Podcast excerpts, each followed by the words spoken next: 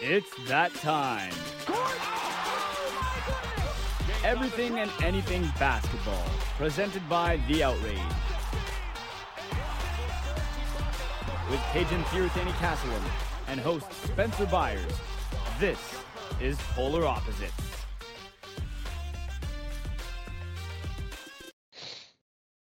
Welcome everyone to I'll say the Thursday edition, but the Thursday edition on a Saturday. Yeah, little bit late, but better late than never, Cage. We were not able to get one recorded Mhm. last Thursday. We're now able to get one recorded technically. I'll say this Thursday, but regardless, we're here. And we are just before the play-in tournament that happens on the fourth slash fifth, I believe, is when the quarterfinals start. So we can do a prediction of who we think will win the in-season tournament. That's going to happen over the next week. That we will probably talk about as well on Monday. But Cage, we'll start off with game one: Celtics versus Pacers. Do you like the Pacers or the Celtics in that matchup? Well, to me, this depends on if Porzingis plays or not. Um, because the problem is, who's going to be playing in that in-season tournament? Because now Halliburton's listed questionable for this game for today's game against the Heat. Um, if Halliburton doesn't play, we all know who's going to win that one. We saw we saw what happened between the Celtics and the Pacers last time these two teams played against each other, and it was in Boston. Boston pretty much 50 them. But if Halliburton plays and Porzingis plays, this gets interesting real quick because it's in Indiana, and Indiana is great at home and loves to play at a fast pace. Now, do I think Boston is the more talented team? Yes. But home court advantage and the fact that the frenetic pace that Tyrese Halliburton will bring offensively, I'm not so certain Boston can keep up with that. So for me, I know this is going to upset you, but I got Pacers just because it's at home and and because of Tyrese. Well, I'm gonna say the Celtics win regardless. Because Jayson Tatum will be well rested. He got ejected in the game yesterday. And I don't like the Celtics played tonight, so he'll be well rested for the game against Indiana in Indiana. So obviously, I've got the Celtics to beat the Pacers for obvious reasons. Mm. Of By the by, by, by, by the way, that would have been Halliburton, makes it a 50 to 45 point difference to maybe a 25 to 20 point difference. But here's the thing: they're at home. They're at home, Eh, and they play better at home. yeah, who, who everyone should play better at home. But I think the Celtics are able to come up with a big win and and then improve to the semifinals. I think this game's just going to be closer than people think. I think it's gonna be a great game. It'll probably be the best game of the of the four, in my opinion. Next up, the game that no one's gonna want to watch: the Pelicans versus the Kings at 10 o'clock on Monday. So Oh, easy call. The next day. Who do you got? Actually, maybe maybe this might not be so easy now that McCollum's back in the fold, but I still got the Kings. I still got the Kings. Like I said again, frenetic place. You're playing in a raucous arena, a raucous in front of a raucous crowd in Sacramento. Fox, Sabonis. You know what they're gonna do. Um, I think New Orleans is just starting to get back into the fold now that McCollum is back. And now that they have some of their guys back, and I think like Russ Russ will show and I got the Kings in that one, and I don't think it's gonna be close. Poor Zion's gonna have to wait a little bit longer. I also will light the beam and take the Kings to win that game. As you mentioned, is is in Sacramento, and Sacramento's five and two at home, while the Pelicans are three and five on the road. So I'll look at the records and say I'll take the Kings to beat the Pelicans, especially at, at home.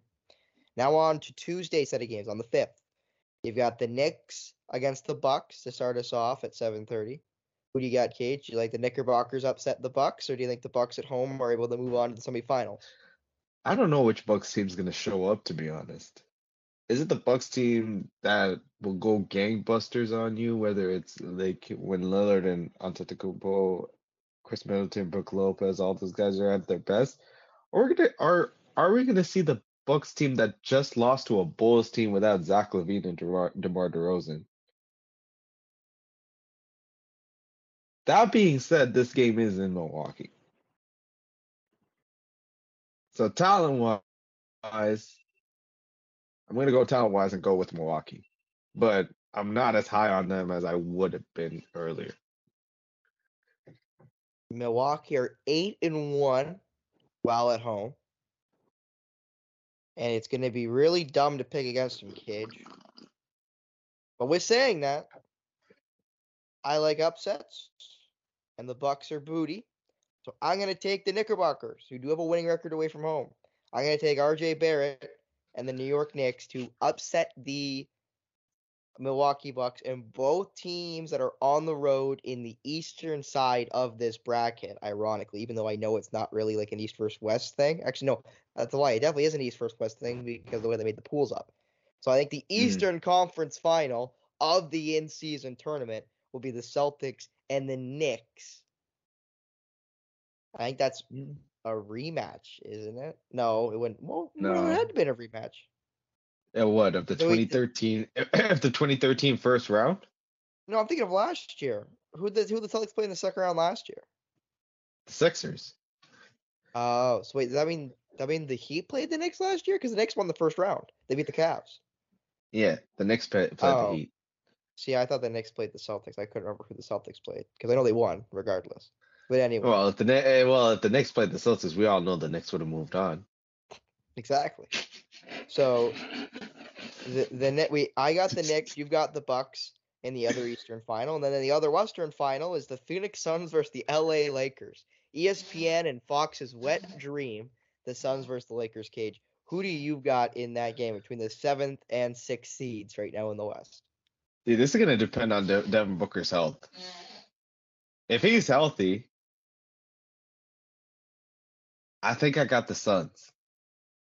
Because Booker, Durant, they go come out and show out. Um, because because I know the Lakers are two and zero against them, but Devin Booker didn't play in either one of those games. Um, I think the Lakers are kind of inconsistent in the sense against good teams because we saw how they got walloped against the Sixers and then I get it second night of a back to back against the Thunder but like the first set of first night of that back to back was against the Pistons so like you had plenty of time to rest.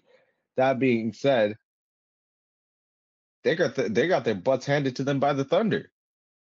Um, I think this depends on if Booker plays. If Booker plays, I got the Suns. If Booker doesn't play, I got the Lakers.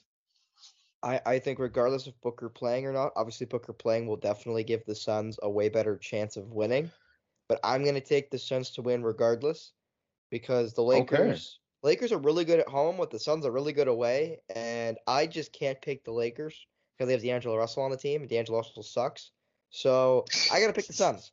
I gotta pick Phoenix because I think they're I think Kevin Durant's gonna drop 50 or something ridiculous, trying to win, you know, this imaginary in season tournament that no one really cares about in the end.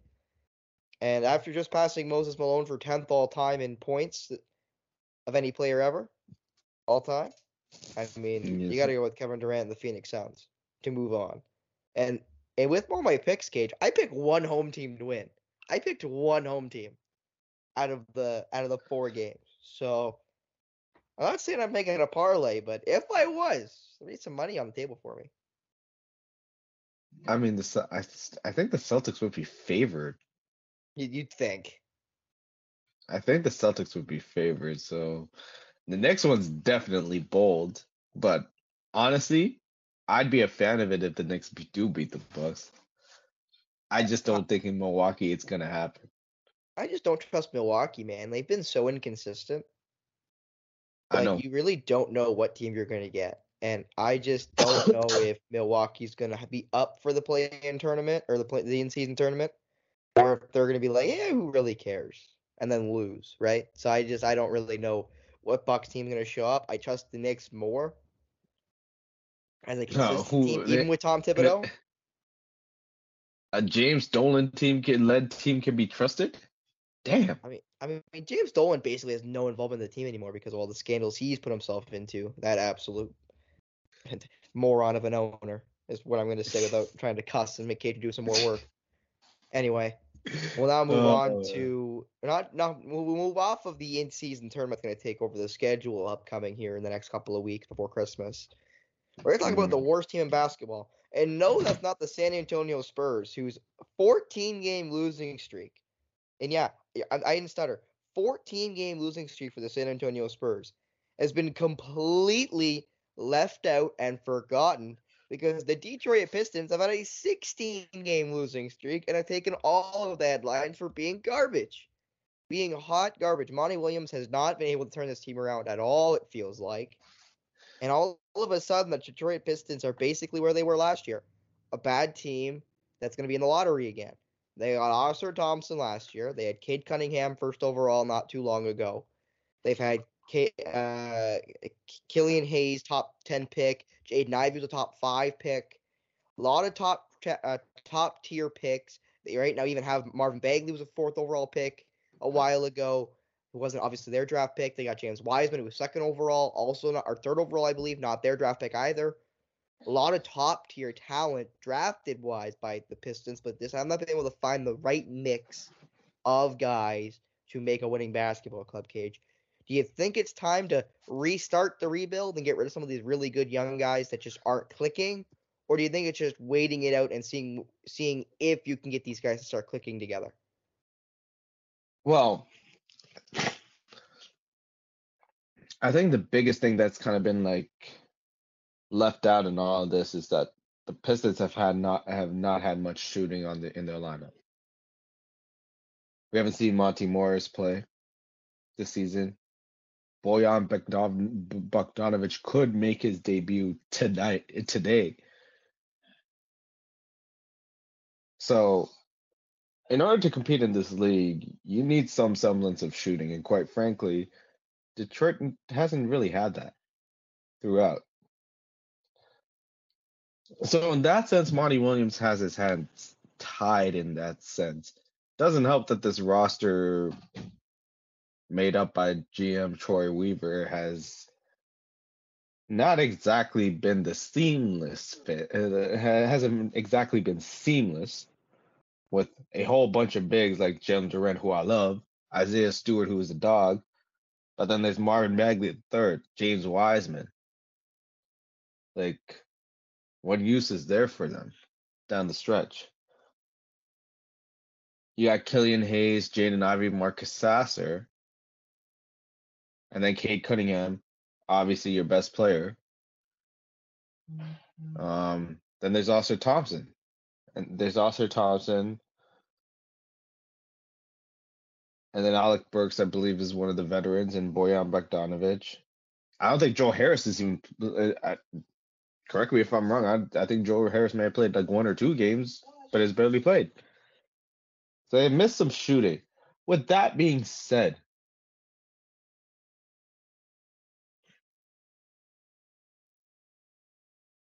I don't think anybody was expecting this Detroit team to realistically be a playing contender and make the playoffs. You gotta focus on development, and the one thing that's kind of rubbing, for me, is kind of rubbing Monty Williams, rubbing Monty Williams the wrong way. It's how he's used his rookies, how he's used his young guys, because there's developmentally wise, there's no way Killian Hayes should be starting over Jaden Ivey.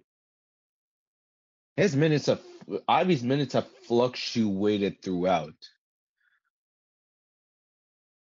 And it's not like he's been inefficient. He's been a lot more efficient this season than last.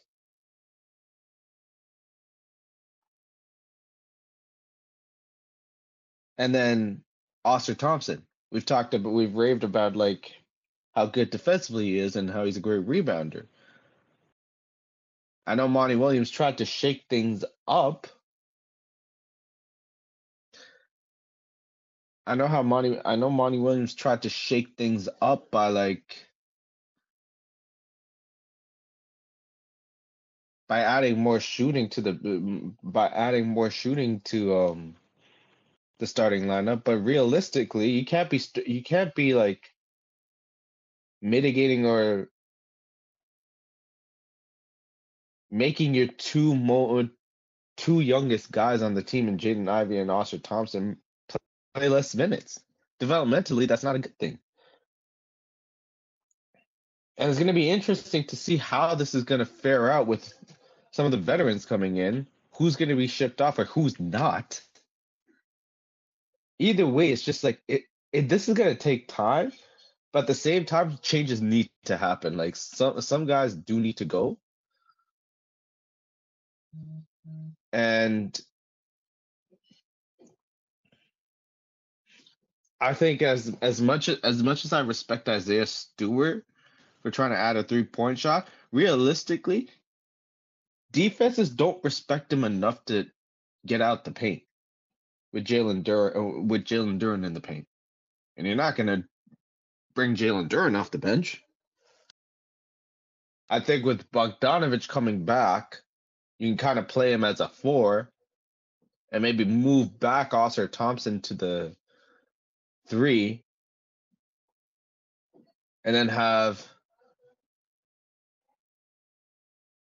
and then hopefully have Ivey start at the two, or like Cunningham start at the two, or like intertwine Ivey and Cunningham, and maybe those spacing issues solved with Bogdanovic in the lineup because Bogdanovic can stretch the floor out. So that's a short term solution, but long term wise, there's going to be a lot more growing pains with Detroit, and it's and it's on the dock here. Like the Detroit Lions who've who've been known for their own losing ways not too long ago, they've got more wins in 2023 than the Pistons alone. That's messed up. And, and keep we're going to the last month of the year in December. We are in December as we as we talk. So, like with that being said, the the Detroit Lions could have could win more games in 2023, like in the 2023 season, than the than Detroit does. And that might even date back to last year because last year, how many games they win? What twenty two? Give or take, yeah. Something like that. So, at the end of the day, this Lions team is really good. When I add, mm. in this Detroit Pistons as this season in the NFL year because Detroit's really bad, and we'll see if they can get better but they have a lot of young guys who think they will get better, but will they? Like, there's got to be a pecking. There's got to. There's got to be. Stall? There's got to be stability and a pecking order in place. Right now, there isn't, and I think, and I don't know if Monty Williams is just trying to figure this out, or is there like a, or there's like a power dynamic struggle. But yeah, that's got to be figured out. A little more. Yeah but that's got to be figured out quickly because sure Hayes has been playing better the past two seasons compared to when he started. But there's no way you phase Jaden Ivey out, who had a great rookie, who had a great rookie season, albeit inefficient shooting. But with that roster from Detroit last year, who wouldn't shoot inefficiently? You gotta prioritize your young guys. You gotta prioritize your young guys and have the veterans help them out. Right now, neither is happening. The reason why I was mentioning Dwane Casey is I know he was the former head coach for the Detroit Pistons, and now he is, I believe, some sort of executive now. I don't know exactly where they put Mr. Casey but I know for a fact that eh, there's something going on in Detroit that doesn't meet necessarily the eye that we don't know about. because there's no way this team should be this bad. Yeah, I agree with you, Kajan. No one really thought this team was going to be great, but there's no way anyone thought that this team was going to be worse somehow than last year, and they've managed Yeah. to be worse than last year by like a wide margin. And you shouldn't be going backwards when you're a really young. And there's no and there's no special guy in that in in this upcoming draft like there was with Wemby. To look forward to either. Or, ironically, like Cade Cunningham coming out of Oklahoma State, who then people did this think was generational. People thought he was really good, and people thought he was going to be a, a really talented player. But I don't know what, what's going on in, in Detroit at the in the at the end of the day. And I guess we'll have to see if Detroit can turn it around as Monty Williams gets himself kind of situated with the young guys he's got and who he thinks will fit and who he doesn't think will fit, and then if moves will be made to get rid of some of the I'll say deadwood, but get rid of some of the young guys that they just can't use. Because like Toronto, the Toronto Raptors should be banging on Detroit's door right now for about half of their team. Like, hey, how many of these young guys are you willing to give up? Because we could use some young guys, and they got a lot of them in. Mm-hmm. Detroit, a lot of good ones in Detroit. So every team that's Well, got a would- team that's kind of in that middle, If- of those, if those, you could some- middling teams. What? If Toronto so could somehow get Jaden Ivey and Ausar Thompson from them, I know it's a tall task, but the way they're being played in Detroit right now, if Toronto can get both of them for pennies on the cheap, like holy will Toronto's ceiling ever go higher? I don't think Oscar Tom. I think Ausar Thompson and Cade Cunningham are probably the t- only two untouchables right now in Detroit. I think Ivey's a great shout, Cage, because I, might- I think Jaden Ivey. I'm not saying I'm not saying playing his way out of Detroit, but I think they're, we're going to get to a point where it's going to be pick either Killian Hayes or Jaden Ivey. You're not going to be able to have both to be able to continue their development because you also have Marcus Sasser as well, most hmm. recent draft pick out of Houston, right? And, then you've also got and- looking down the lineup, Cage, you got Isaiah Livers, who's only played five games, but in those five games, Cage averages 24 minutes a night. And I like Isaiah Livers out of, out of Michigan. He's dealt with injuries throughout his career in college now and in the pros. You got James Wiseman, who's ceiling, I'm not sure where it is right now, but was a top three pick at one point. Was seen as a guy who could change the game at the center position. Like a lot of really good young guys in Detroit that I think if you made the right trade package, you could get a couple of the young guys and not necessarily spearhead your middling team into the playoffs, but definitely at least improve your bottom line and have a bigger ceiling. Yeah. And now moving on to something, Cage, that we've talked about a lot on this show about the Yep. negativity in sports media. Jason Kidd of the, the Dallas Mavericks, obviously their head coach, former player for the Mavericks as well, when they won the championship back in 2011, he decided to go on the warpath and gave it to a longtime reporter of the team, even when he was playing, and Tim McMahon. And McMahon's question, from what I read on the article I, I did read before this, is basically McMahon asked about what the team improved to be better in clutch time as they were bad last year and are now really good this year. And Jason Kidd went on basically a rant, cussing at him, saying, you know, why don't you write something positive? You know, why is it always got to be negative? Write something positive. We're a really good team.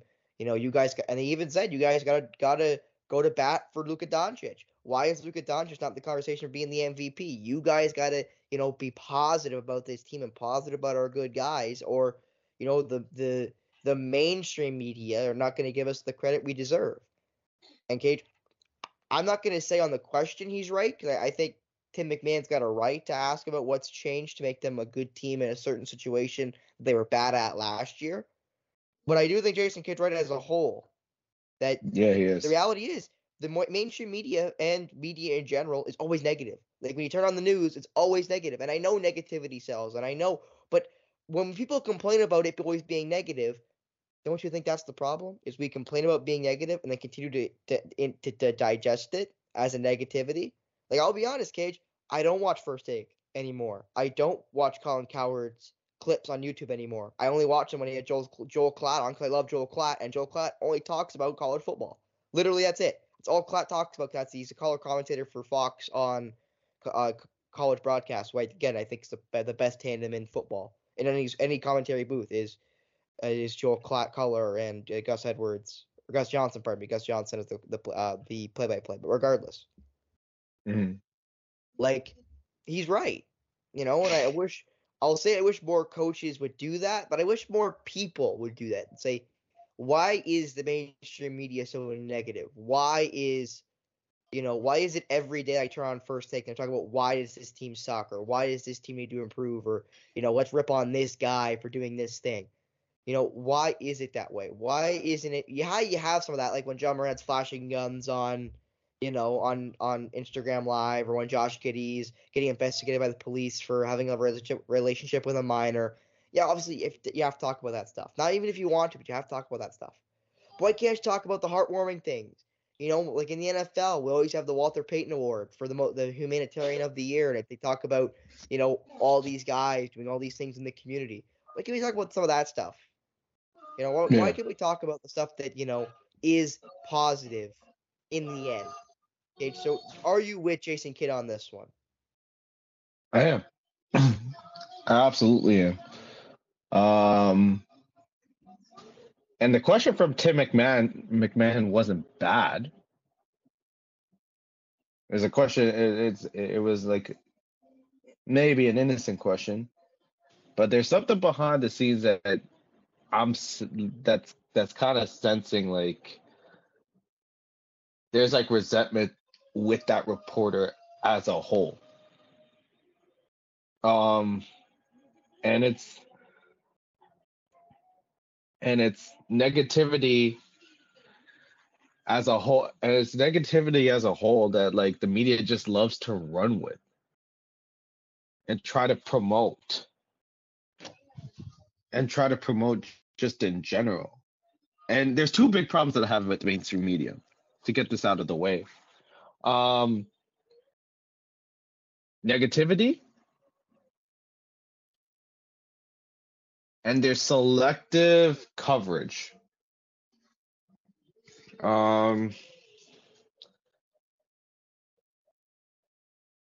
it's maddening because like they love to harp on the negative stories of athletes. Um, they love to harp on the negative stories of athletes um, and just run with it. And just keep and just like what's the word? They they treat athletes like they're robots. But athletes got emotions, man. Athletes, coaches, they all got emotions. And um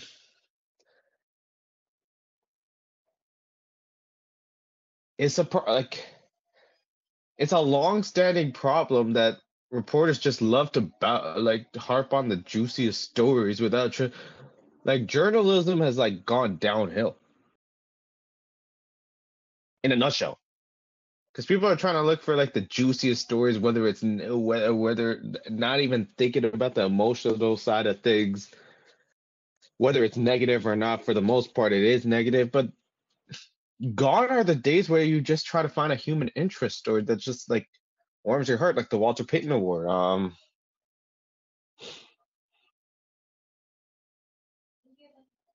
now this isn't about athletes and coaches, but what Ernie Johnson has done to the community too, what Shaq has provided. Like, God, like we don't see those stories anymore. With stories like that anymore, and I think the athletes and players like they see all the negativity and they're tired of it. And I'm glad people are, and I'm glad guys like Jason Kidd are standing up to it and changing and, and trying to change the narrative behind it. As for the selective, as for selective coverage, talked about this with Malika Andrews.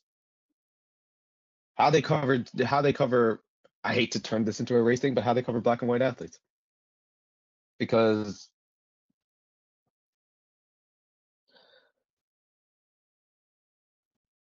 we talked about we talked about how She brought up about Brandon Miller's past, Brandon Miller's history, unprovoked. Then mentioned Adreian Payne's past while saying in the same sentence that he got killed. Had no hesitation speaking about Ime Udoka.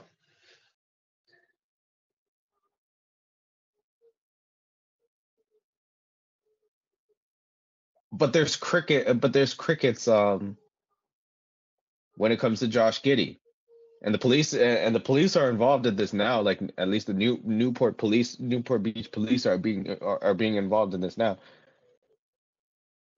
And not, nothing about it now. Stephen A. Smith like kind of went off on fans for saying like we have to wait for an investigation. I'm like, yeah, well, be consistent all around then, because y'all don't hesitate to do it when it's black athletes, but when it's white athletes, like all of a sudden we gotta we gotta wait for due process. And this this sort of racial bias like goes way back too. I don't think this is just a Malika Andrews problem. I think this is just a mainstream media problem. I think this is a this is the this is an ESPN problem. Because Spence, I'm not sure if did you kind of hear like the stories about uh, what was going on about like Sean Taylor? Okay, I'll go with no, but I do know a lot of what's happened to Sean Taylor's memory since he's passed away. Mostly done by the Washington Commanders organization. So, what situation are you talking about? When he died, when he when he- when he died, and it was part of like an armed like it was like a burglar entered and he got shot in the leg. Oh yes, yes, I know exactly what you're talking about. Yeah, I think I know It's going with this. But the coverage that came out about him, based off of his criminal past, like I think Michael Wilbon Wilbon kind of said it along the lines that he had it coming. Like When you want to be a gangster, you're going to be treated like a gangster. Was basically what he said. And no, I'm not like for like quoting Mr. Wilbon, but I know that was a message that was put out. When you want to live that life, you know, you're going to get those type of results. And again, Cage, I cannot stress enough as a guy who a loves Lawrence Taylor, the player that he was. It was a home invasion at his house in Florida that already had been invaded once. That he was at ho- at home because it was broken into while they weren't home, and he was scared for his wife and baby daughter's life. He was very much a family man, like Cage. The, the story is, and I don't know if you know this story because this one's a very funny one. On his football life, all football life, Lawrence Taylor or Sean Taylor, pardon me, that I've watched at least twice, that I love every second of. When he was drafted in the first round by the Washington Redskins at the time, mhm. he went to rookie camp. He looked around the first day and went, "What the hell is this?" And one of the guys, "This is rookie camp. It's where they take all, all us rookies and they make us like train for two weeks to then get ready for real training camp." And he went, "Nah, screw that noise. I'm going home," and left. He went home. He said, "I'm not spending two weeks here with you knuckleheads being a rookie when I can go be at home with my family." And he went home. And then, like that afternoon, the team had a meeting saying, "You cannot just leave." To the other rookies. But that's who he was. He was very much a family oriented guy. And no one knows that about Sean Taylor because that's not what people told you what Sean Taylor was. That just isn't what happens. Right? And I again I love Sean Taylor. I know all the stories about Sean Taylor, about how much he loved his family, all the things that he did for his family. Like in in that house that he was, I guess, eventually murdered in, but that he was shot in on the home invasion. I'm pretty sure his mom and sister lived like in the same neighborhood. He moved everyone into the same neighborhood in Florida, where he's from, because he went to the University of Miami, the U. Mhm. And again, not to tail off uh, football, but football is my, my favorite sport, the one I know the most about, I would say. Like, exactly, you're exactly right, Cage. And another big one you, you did mention about Ime Udoka is is Malika Andrews' coverage on on Ime Udoka. Not only did she talk about Ime Udoka disparagingly on her show, she then called into, into first take and berated uh Stephen A. Yeah. And like I can't believe that. And I'll, I'm going to read this, Cage, because I, I I really want you to hear this. So in Yeah. this article that I'm reading, when it happened on First Take on Thursday, Stephen A. took issue with the way the Celtics handled Udoka's eh, handled Udoka's, saying either Udoka. I'm not sure how this was written so poorly, Cage, but saying either Udoka either should be should have been fired or not missed any games. Now, honest to God, Cage, that's written the way it's written. That's on the NBA page. You can find this one. That's the way it's written. It's not just I can't read. It's actually written poorly. And then it, here's Mhm. the quote: "I'm appalled by this decision. If you're gonna, if you're not gonna fire him, you shouldn't be suspended. You're not. You can dock his. You can dock him pay. You can fine him. You can keep this. You can keep the stuff in house. I'm appalled that this is public or publicized. I know of plenty of situations spanning the entire world of professional sports where folks are messing around with other with each other. You don't see this become a story. This was leaked by the Boston Celtics organization. And then he mm. continued and he said, I don't see nothing being put out and this Oh my goodness. Okay. Insum Insum believe someone from the Celtics organization leaked the Udoka story, adding, I don't see nothing being put out and he used a big word here, Kajan. I'm gonna go with disseminized to the masses with these white dudes doing it's that's doing this stuff. Okay, that, that was the end of the, the the quote of him. And he did continue later in the quote. And then Malika Andrews called in on first take, was a guest on the show. And she said, Stephen A, with all due respect, this is not about pointing the finger. Stop. What what became apparent to me in this press conference is that we do not have all the information here. And and it was frustrating to me that the Celtics declined to elaborate or give more specifics about what exactly the rule breaking was, that led us to this. To develop last was acknowledging the rampant Twitter bull blank that women were unfairly dragged in, into this within the Celtics organization, and that I found that to be a gross and unnecessary dot dot dot. But the Celtics as an organization could have done more. But the fact that it was un that, that it was able to go on all day. We are not here, Stephen A, to further blame women. That is not why we are here. And Stephen A responded to that. About you know, do not accuse me of doing that. That's ridiculous. That's not what Stephen A. did. Yeah. And, he said, and then he continued again. He bristled to what she said, saying, "I am not blaming anyone, anybody but Ime Udoka." Right, and again, I know it's really long-winded and some of that hard to read, I or hard to hear. I understand. I was trying to read it, and some of it's poorly written, and I also am not a reader, so it's poorly written. My brain also starts spazzing because it's trying to read it while knowing that's wrong, but knowing so am I just misreading it? It's, it's a fun conundrum. But regardless, Mhm. you know, this is something we've, we've dealt with in the in the mainstream media. Something we've I guess I guess why I brought up the Sean Taylor incident is people uh, the media covers black athletes different from white athletes and you can't tell me otherwise because Sean Taylor was a prime example of that. and talk about Brett Favre cage. You know, you, you talk about Brett Favre and the scandal in Mississippi with, you know, taking the money from the poor people and the, the welfare and whatever.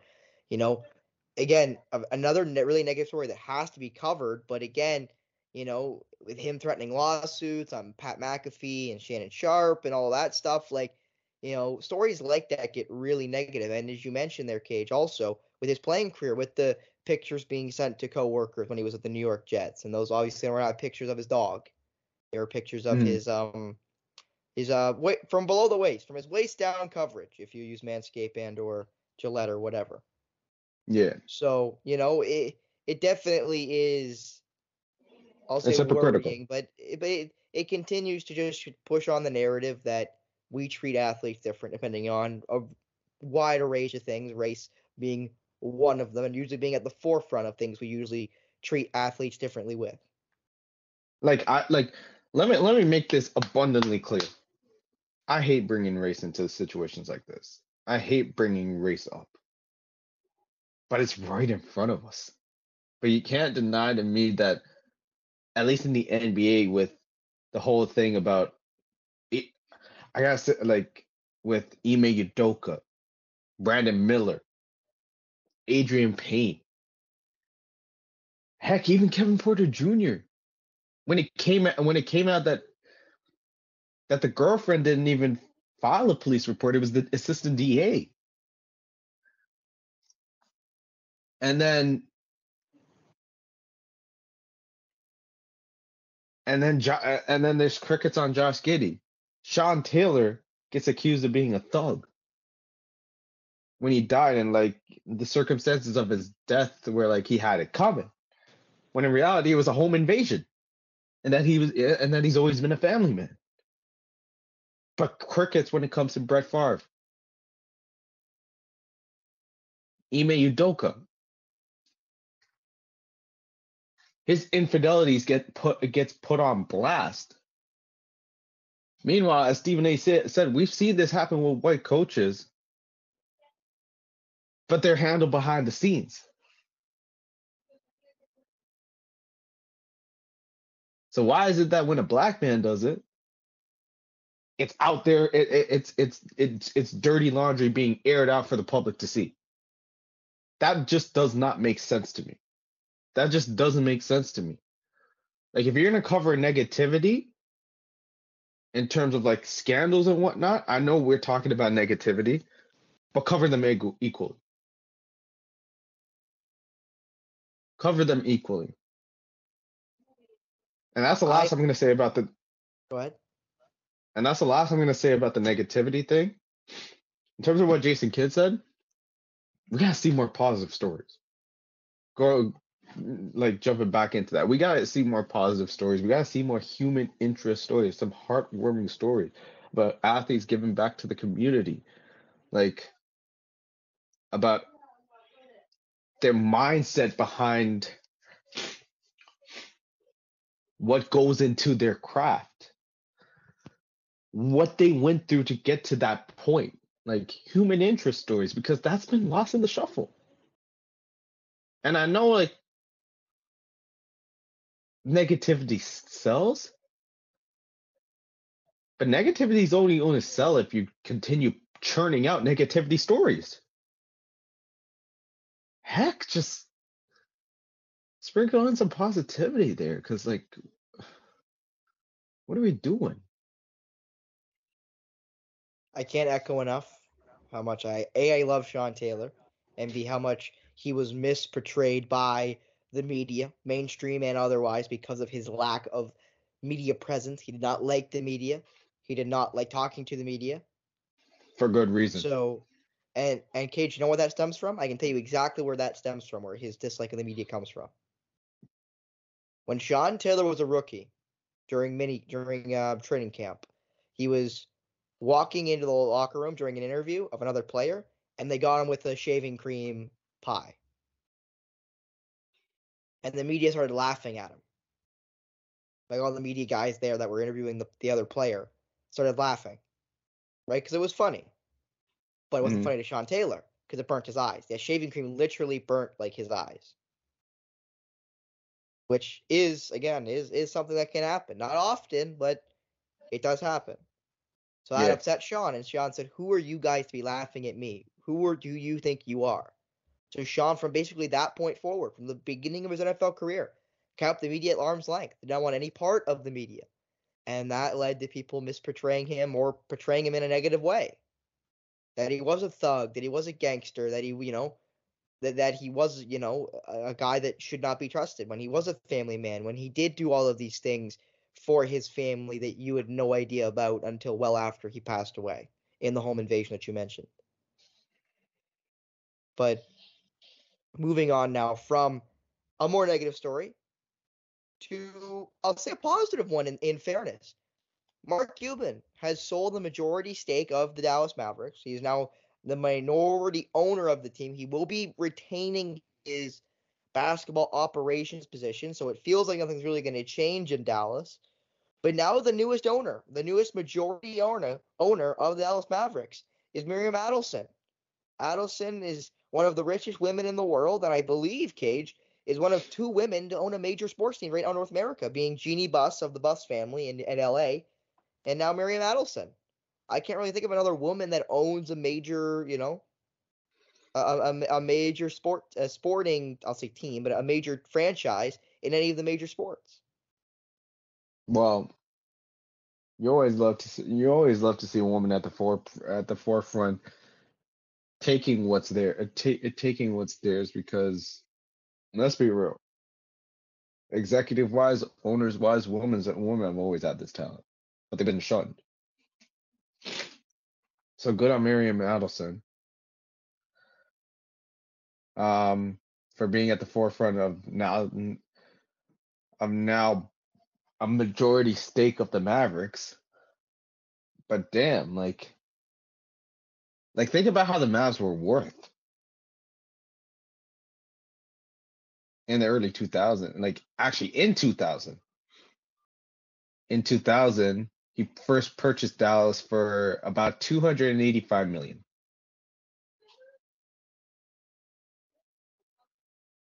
Obviously, with the presence of Dirk Nowitzki there, the value of that franchise was going to go up. But he went from 285 million to selling to selling his majority stake for 3.5 billion billion and you get full basketball uh, full control full basketball full control of basketball operations for the team damn man Mark Cuban's also leaving his show. I'll say his show, but the reality show Shark Tank. So Mark Cuban's pulling a lot of oars out of the water right now, and it was floated out there he's going to make a presidential run. He said no, that's not going to happen. He's not running for the presidency in the United States, and I believe him. But he's really pulling a lot of oars out of the water. So maybe he's just trying to focus on family more. I'm not. I'm not really sure what Mark Cuban's doing, but Mark Cuban's kind of you know taking his lovely time to pull out of some ventures he's been in for quite a long time. Mm. But now moving on to our last topic of the show. We haven't talked much about college yet today, but now we will with the LSU Tigers beating Virginia Tech Hokies again, a matchup of rematch of last year's Final Four matchup. LSU come out on top again, this time by a scoreline of 82-64 in a game that had the return of Angel Reese. We've been waiting four games now. Feels like forever, Cage, when Angel Reese will re- return. She did. She had 19 points and nine rebounds in her return. Didn't but look Cage, like that's not the a beat. story. I don't think that's the story. I think the story of the LSU Tigers is I'm gonna say it's a freshman, but I'm quickly gonna check that to fact check myself. But regardless, Cage, it's Aneesah Morrow. Morrow Mm. has been an unsung hero for LSU since Angel Reese's exit. She had what 17 points, 28 points, 37 points against Virginia, and then 19 against Virginia Tech in a game in between against the against the Cavaliers and the Hokies against both Virginia teams. Cage Morrow played all of but one minute. She played all 40 against Virginia. She played 39 out of 40 minutes against Virginia Tech. So, so Aneesah Morrow has been a very pivotal player for Kim Mulkey's side. And she's also had double digit rebounds in four of her last five games.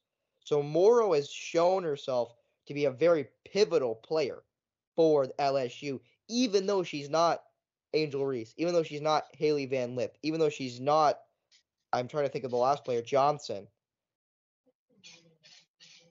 I can't Mhm. pronounce her first name, Kate. I'll let you do that.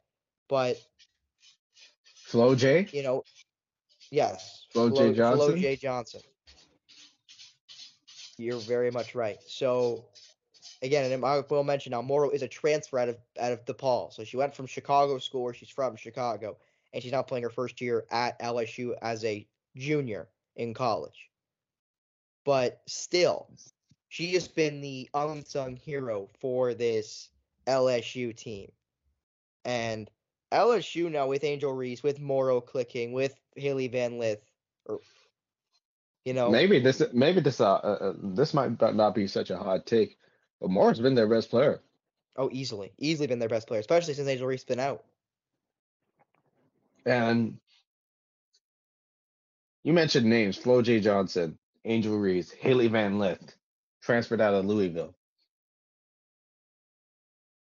But it's been Aneesah Morrow that Aneesah Moore that's outshone all, all of them. And first game that they played, that LSU played when they got upset by now 20th ranked Colorado. She only played 18 minutes and that's six points. Now, granted, foul trouble did play a role. She had four fouls that game. But ever since then, 16 and 16, 14. Then her minutes started increasing. 17. uh, uh, She played 31 minutes, and I and I kid you not. And I think this was the game against Kent State. 17 points, eight rebounds. You talk about her work on the glass. How about her work defensively too? Eight rebounds, two assists, two blocks, and nine steals. She's had she's had two games in which she hasn't recorded a steal. And in every other game she's recorded at least two steals. So not only is she she's doing it on the offensive side of the floor, but she's doing it on she's doing it on both ends of the floor.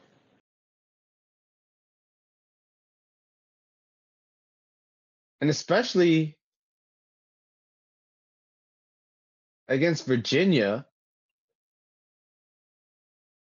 she pretty much scored half of LSU's points. So I know we talk about UConn, talk about UCLA, South Carolina, Stanford, Iowa with Caitlin Clark. But with all of the headlines for that LSU has endured for all the wrong reasons, this LSU, this Tigers team is starting to get into form, and that's and and I gotta tell you, Smith, they look scary. They look scary good. that they do since that first game loss. They've been undefeated since, including this big win over Virginia Tech, also being Kim Mulkey's 700th win as a head coach. So I think Angel Reese also had an accomplishment there too. Well, I'm quickly going to check to make sure that you're right. Doesn't really look like it. Now that I see, Or she was or but but regardless, Cage, a, a it was a big game for her to come back to because you know, a we've been waiting for Angel Reese's return, and now she is finally back for the LSU Tigers, and now that team may have just finally found their uh, their stroke, if you will. As another team, interesting game, Florida State ranked 15 in the nation on the women's pool, got upset by Arkansas, 71-58, and Saylor Poffenberger had 13 points, Cage, and she is a guard. She's a six foot two guard, but she's a guard. Do you want to know how many rebounds Saylor Poffenberger had?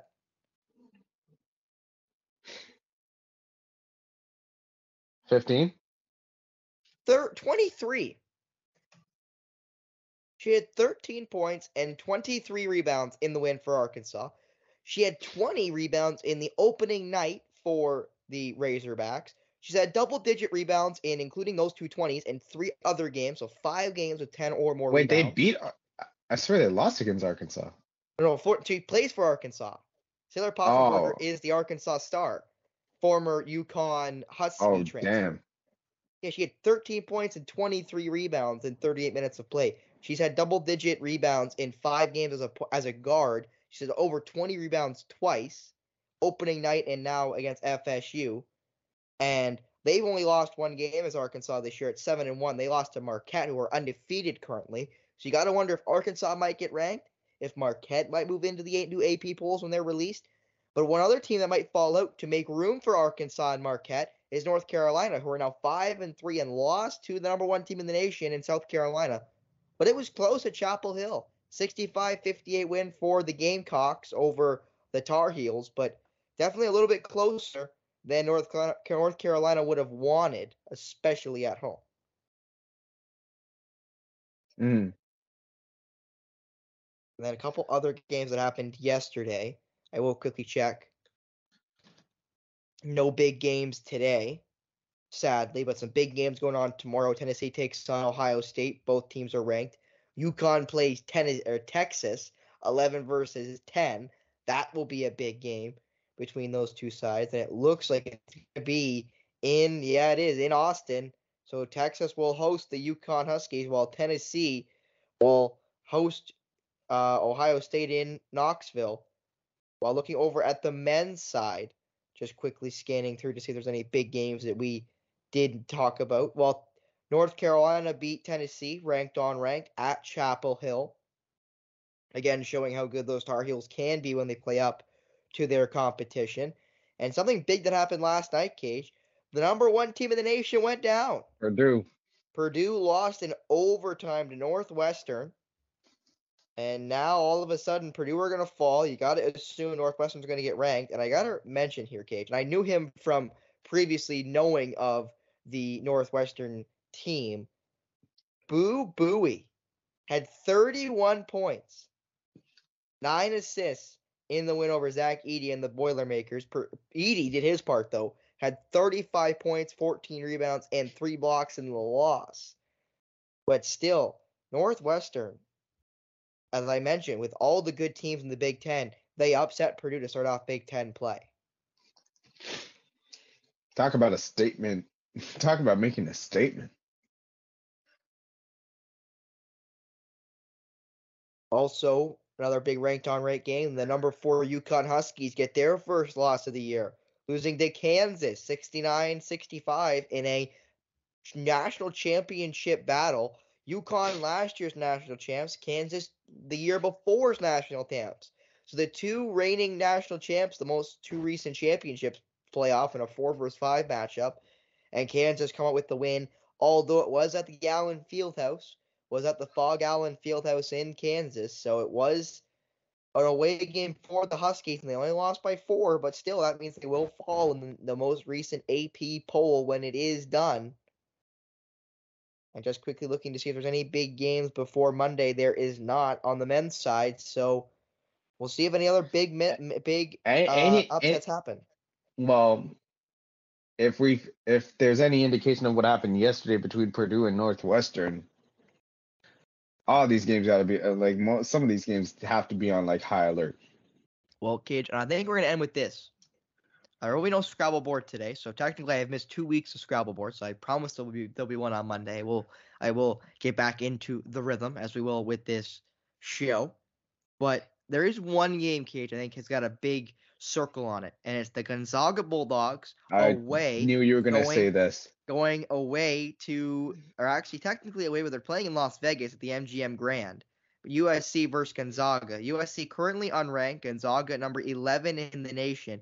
And the reason why this game is so gonna, gonna be so interesting is this is because of Bronny James? James? Bronny James is cleared to play, and well, USC's A is a, re- a really good team. USC is a good basketball team. I don't know if they're going to be a ranked team at the end of the year, depending on how their Pac-12 games go. But USC is a good team, and Gonzaga is a great team, as we all know. I love Coach Mark Few. But Bronny James has been cleared to play, cleared to practice, cleared, to play for USC.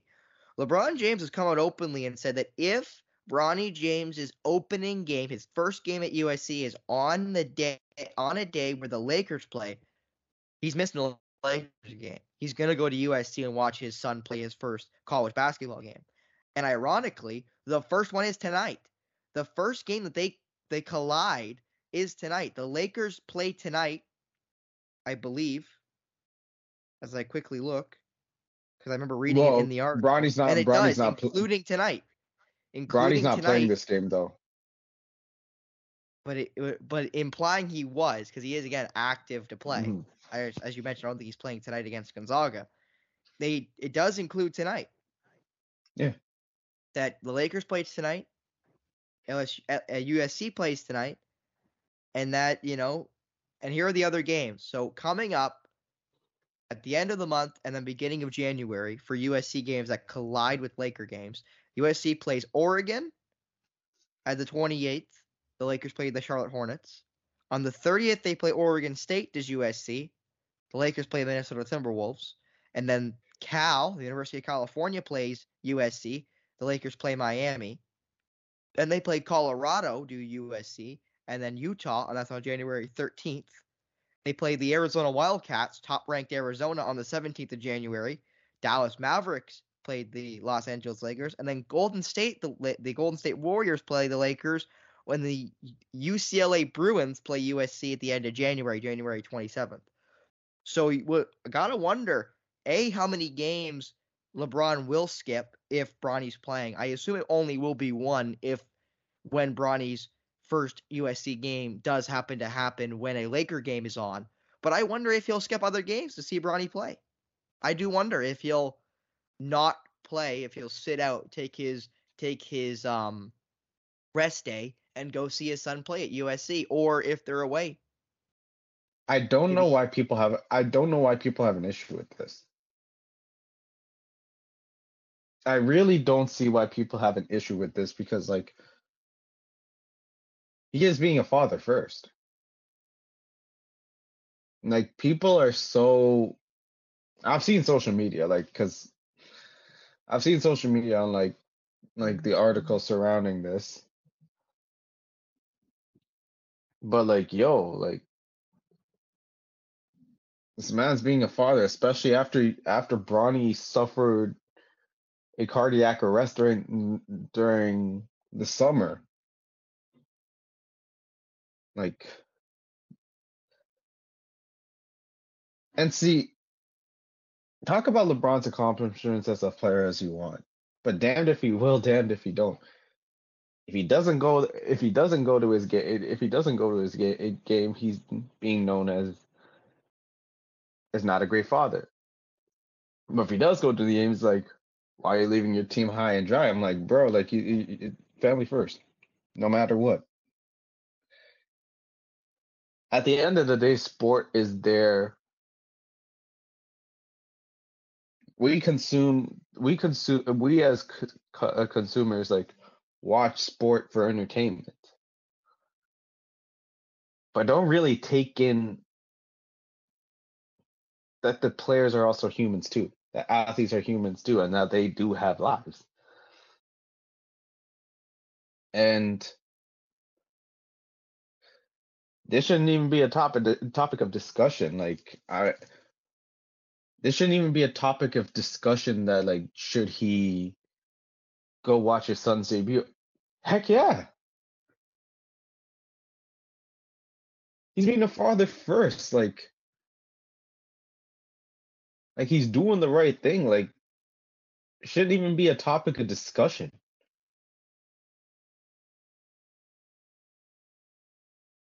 And I rate and I, and and and LeBron's always been a family man first. This man's always had his family at the forefront. With Savannah, Bryce, Bronny, Zuri, his mom Gloria. Kept his circle close and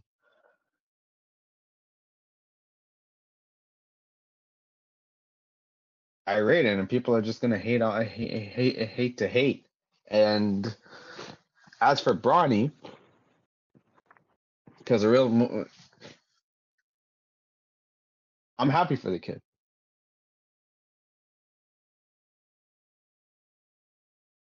Because to be on the verge, we we don't really know how serious it would have been. Like to be on the verge of like life or death because cardiac arrest is no joke. Whether it's like mild or major, it's no joke to deal with. And especially at that young of an age. To working your butt off, to working to working your way back to being cleared and to play basketball again and to play the game that you love the amount of perseverance and dedication it took for him to get back to the stage. I'm happy for the kid, and I know expectations should be tempered for him because, like, for goodness sakes, this man just came off of a cardiac arrest. Like, it ain't easy coming back from that. But seeing him on the court, just in general, is just going to be a win for everyone. And that's the sort of stories that should be covered. Might I add? In LeBron's quote, he said, "Family over everything," and he's definitely got to see his son play his first game whenever he's ready to go. And I will correct myself a little bit. He has the doctors have cleared him for a full return to basketball, but the USC staff are going to reevaluate him this week. They're going to let him go practice next week to then start participating in, in USC games. So we'll see when he is ready to go. That's why the dates for the games are starting in the end of December. I expect he'll probably come back for, I'd say, the Cal game, January 3rd, would be my guess, if there is a game where the two teams play on the same day, the Lakers and USC. Mm-hmm. But but we'll have to see when Bronny makes his debut because he will make a debut for USC this year.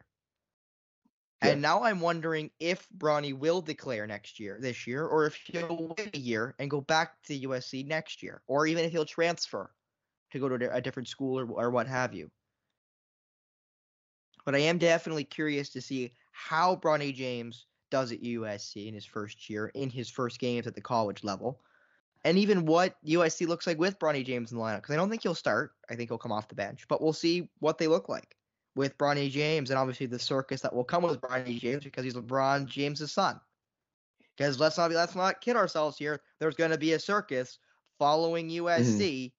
when it comes to Bronny James. There just is Yeah. because of who his dad is, because of the athletes that are going to show up and watch in droves and all of that stuff. It like it's going to be a circus. Mm-hmm. I just hope it doesn't take away from Bronny James's play. That's all I hope for. Because I'd like to see the young man have a chance, and I can say young man because I am older than him, barely, but I am older than him. Can't be able to say young man since like five years ago, but anyway. Um, you know, I hope that he's able to just play and not be, I'll say, taken over, but be kind of swept up in the the storm that's going to come. Is you think mm. ESPN and Fox are going to let go by that Bronny James is playing his first game at college level? And the positive and Probably negatives of it, and will he play well? Will he play bad? And everyone taking their hot takes of him playing like garbage or him playing well or whatever. This man just came back from a cardiac arrest, and they want to have this these sort of sorts of conversation. And then they're, they're uh, probably gonna The- cage. It makes no sense. It literally makes no sense. I'm like, what else do you think he like? If he plays well, great. If he doesn't play well, that's fine too. Either way, either way, he's a freshman. He came back from cardiac arrest, and he's on the court. Some people have cardiac arrest and either don't recover from, take lengthy re- recovery periods, or worse, die.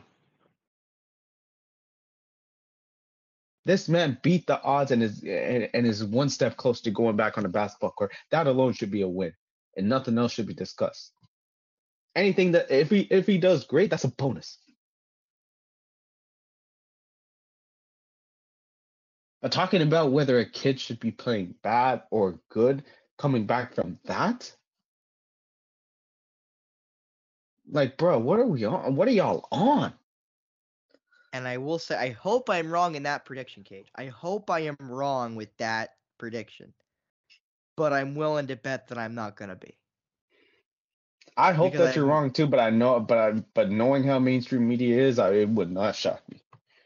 It wouldn't shock me either. But I think that's it. I think we're out. Yep. Served, uh, set, and ready. So for Kajan, Thiru, Thanny Castle, I'm Spencer Byers. Thank you so much for tuning in to another edition of Polar Opposites here on the Outrage Jink.